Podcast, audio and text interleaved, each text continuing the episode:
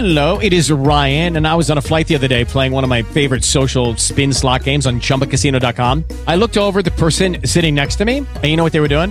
They were also playing Chumba Casino. Coincidence? I think not. Everybody's loving having fun with it. Chumba Casino is home to hundreds of casino style games that you can play for free anytime, anywhere, even at 30,000 feet. So sign up now at chumbacasino.com to claim your free welcome bonus. That's chumbacasino.com and live the Chumba life. No purchase necessary. Group. Void were prohibited by law. See terms and conditions. 18 plus. It is Ryan here, and I have a question for you. What do you do when you win? Like, are you a fist pumper? A woohooer, a hand clapper, a high fiver. I kind of like the high five, but if you want to hone in on those winning moves, check out Chumba Casino. At chumbacasino.com, choose from hundreds of social casino style games for your chance to redeem serious cash prizes. There are new game releases weekly, plus free daily bonuses. So don't wait. Start having the most fun ever at chumbacasino.com. No purchase necessary. VGW Group. Void were prohibited by law. See terms and conditions. 18 plus. Capitolo 15. Vattene. Seguì un silenzio di pochi minuti, durante i quali Aisha, perduta in una specie di beatitudine estatica, sembrava trasformata. Il suo volto espressivo aveva assunto una dolcezza angelica. Poi, tutto ad un tratto, un pensiero le attraversò rapido la mente e allora si rabbuiò tutta, con le sopracciglia aggrottate e lo sguardo cattivo. Quasi dimenticavo quella donna. E Ostana, se non erro, disse. Sii sincero, è semplicemente la serva, o l'infermiera di Callicrate, oppure... La voce le morì in un tremito. Credo sia la sua sposa, secondo il costume degli Amahagri, risposi stringendomi nelle spalle. Però non lo so di sicuro. Le lessi in viso una collera improvvisa e tremenda. Nonostante i suoi molti secoli di età, la donna eterna non era invulnerabile al morso della gelosia. La farò finita, dichiarò. Quella lì deve morire, subito. E perché? esclamai inorridito. Quella poveretta non ha commesso nulla di male. Ama quel giovane e lui non è insensibile al suo affetto. Qual è dunque il suo delitto? In verità, per essere un saggio, sei troppo semplice. Qual è il suo delitto? chiedi. Lei si frappone fra me e il mio amato. Ti pare poco? So che posso strappare il mio amore dalle sue braccia.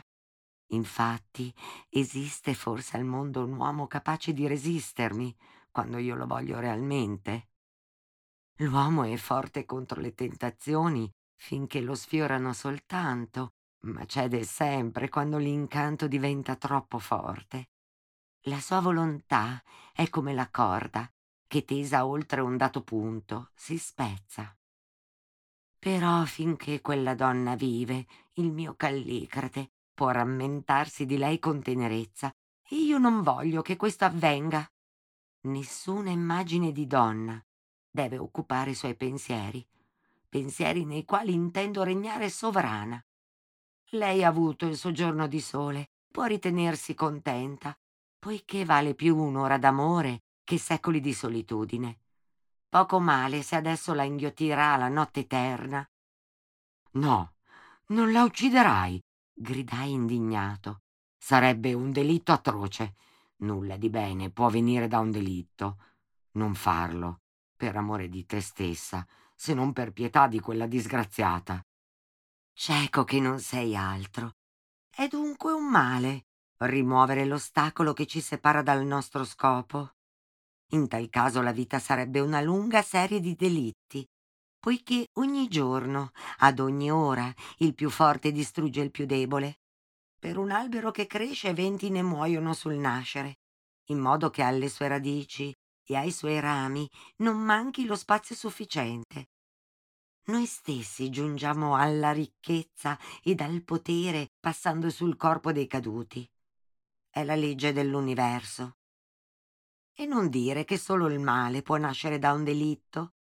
Spesso invece da un delitto ha origine il bene, o dal bene hanno origine i maggiori danni. Quante volte la crudeltà di un tiranno è stata una benedizione per le generazioni venture? E quante volte invece la remissiva dolcezza di un santuomo ha ridotto più tardi una nazione in servitù? E poi, chi può dire con sicurezza dov'è il bene e dov'è il male?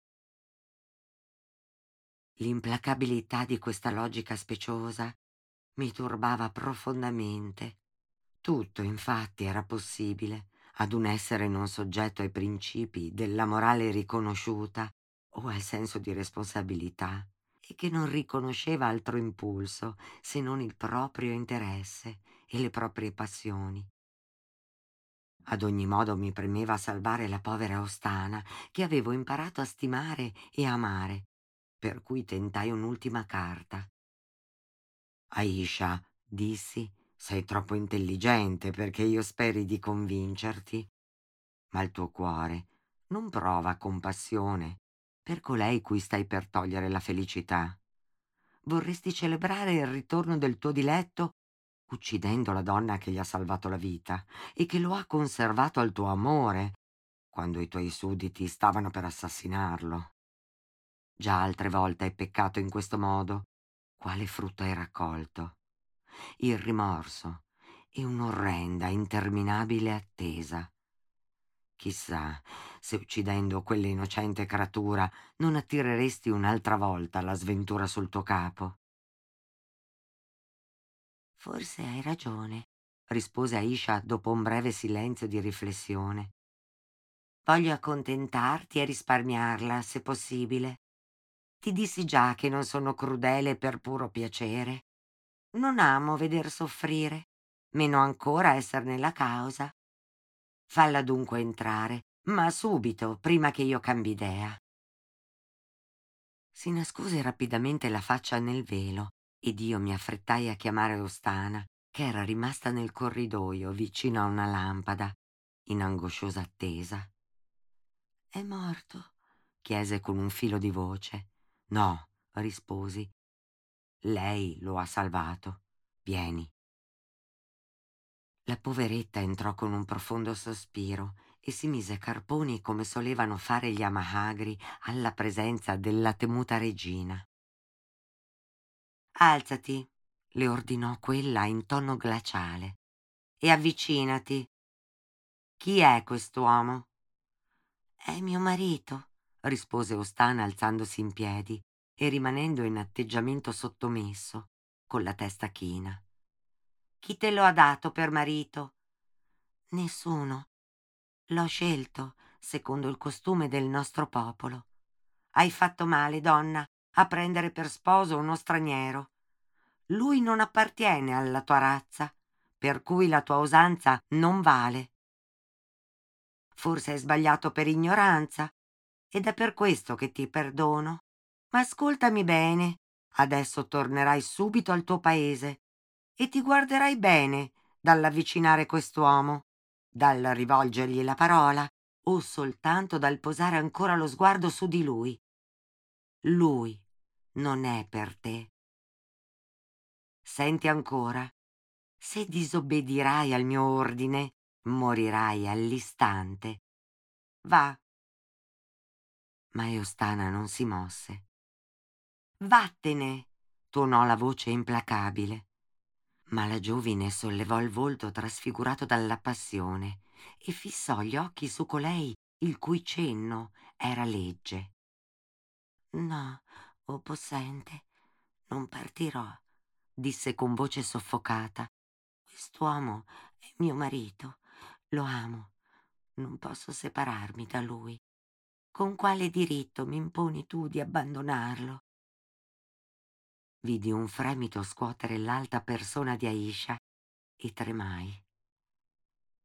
Sì, Clemente, supplicai in latino. È la voce del cuore. Se non fossi Clemente, disse lei con terribile calma, nella stessa lingua, avrebbe già cessato di vivere. Poi, rivolta a Deostana, riprese. Vattene, ti dico prima che la mia ira ti fulmini sul posto. No, lui è mio, gridò la poveretta fuori di sé. L'ho scelto fra mille. Gli ho salvato la vita. Ora mi appartiene. Distruggimi se ne hai il potere, ma cederti il mio sposo mai, mai e poi mai. Aisha fece un rapido movimento, così rapido che non riuscii a seguirlo con l'occhio. Mi parve però che avesse colpito leggermente con una mano la testa della disgraziata giovine. Guardai in quella direzione e indietreggiai sopraffatto dall'orrore. Sulle lussoreggianti trecce color bronzo appariva, candida come neve, l'impronta di tre dita, mentre Ostana si stringeva la fronte fra le palme e barcollava come presa da una vertigine. Signore Iddio, mormorai atterrito. La donna eterna si mise a ridere. Vedi, stupida, ignorante che sei, disse alla sua umile rivale. Tu credevi che fossi incapace di uccidere senza armi. Là c'è uno specchio, aggiunse, accennando allo specchietto da barba di Leo che era in un canto, appoggiato sulla valigia. Porgilo a quella donna, caro Holly, perché veda ciò che ha sulla testa ed apprenda fin dove arriva la mia potenza. Obbedì ed Eustana guardò stupita. Si toccò i capelli, guardò di nuovo, poi finalmente cadde in ginocchio, singhiozzando. E ora vuoi andartene o devo colpirti una seconda volta? chiese Aisha con terribile ironia. Ho posto su di te il mio suggello. Da oggi in poi ti riconoscerei in mezzo a mille. Non comparirmi più innanzi, se non vuoi che le tue ossa diventino immediatamente più bianche dell'impronta sui tuoi capelli. Piangendo col capo chino, la povera creatura uscì, vera immagine dell'avvillimento e della disperazione. Non spaventarti troppo, amico mio, disse Aisha quando Eustana fu scomparsa. Questa non è magia, giacché, come ti spiegai, la magia non esiste. Si tratta solo di una forza naturale, a te ignota. Ho impresso un segno sul capo di quella donna per spaventarla, ma mi sarebbe stato altrettanto facile ucciderla. Ora ordinerò ai miei servi di trasportare Callicrate, il mio signore, in una stanza accanto alla mia, per potergli stare sempre vicino, assisterlo e salutarlo al suo risveglio. Anche tu verrai, e così quel bianco che vi serve. Ma ricordati una cosa, se ti preme la vita, non far parola a Callicrate del modo in cui ho scacciato quella donna e narragli il meno possibile sul mio conto sei avvertito. E senza aggiungere altro si allontanò per disporre il trasporto, lasciandomi in uno stato di sorpresa e di confusione, non lontano dall'ebetismo. Né mi fu concesso molto tempo per le congetture o i ragionamenti, perché quasi subito entrarono alcuni muti, i quali, dopo aver sollevato con delicatezza l'addormentato Leo, lo portarono assieme alla nostra roba in un locale situato immediatamente dietro a quello al quale, in mancanza di un altro nome più adatto, avevo dato il nome di salottino di Aisha e dove ero stato ammesso la prima volta alla sua presenza. Quella notte rimasi nella stanza del mio figliuolo, che non si era più mosso e ben presto mi addormentai di un sonno pesante, agitato di quando in quando da fantastici sogni, nei quali l'immagine di Eustana si mischiava stranamente a una confusa visione dell'antichissima Cor e della raccapricciante catastrofe che l'aveva distrutta. Il mattino successivo avevo appena finito di vestirmi quando vidi entrare Aisha, velata come al solito. È l'ora, disse. Fra poco lui si sveglierà, libero dalla febbre e con la mente sgombra. Pochi istanti più tardi, infatti, Leo si voltò su un fianco, poi si stirò le braccia con un formidabile sbadiglio. Aprì gli occhi e, scorgendo una forma di donna china su di lui, la scambiò evidentemente per la sua compagna, poiché le cinse il collo con un braccio e la baciò, dicendo allegramente Allora, Eustana, perché ti sei coperta la testa a quel modo? Hai forse mal di denti? Poi rivolto a me aggiunse Ho una fame da poeta, zio. Non potresti dire a Joseph di portarmi la colazione? Vengo subito, signor Leo, disse questi, che girava intorno ad Aisha a rispettosa distanza e durava fatica a persuadersi di non avere a che fare con uno spettro. Se quella signora avesse la bontà di scostarsi un pochino. Quelle parole richiamarono l'attenzione del giovane sulla misteriosa figura al suo fianco. Oh bella! esclamò. Ma non è Ostana. Dove si sarà cacciata dunque? Allora per la prima volta Aisha gli rivolse la parola e fu per dire una menzogna. È andata a salutare un'amica, rispose, e come vedi mi ha pregata di sostituirla quale tua infermiera. Il suono della sua voce argentina e più ancora il suo aspetto di fantasma ravvolto nel classico lenzuolo parvero sorprendere alquanto Leo, che ad ogni modo non rispose e dopo aver mangiato di buon appetito la zuppa preparatagli, si riaddormentò e dormì d'un fiato fino al tramonto. Quando si svegliò per la seconda volta, mi chiese cos'era accaduto ed io rimandai ogni spiegazione all'indomani, col pretesto che era ancora troppo debole per prestare attenzione.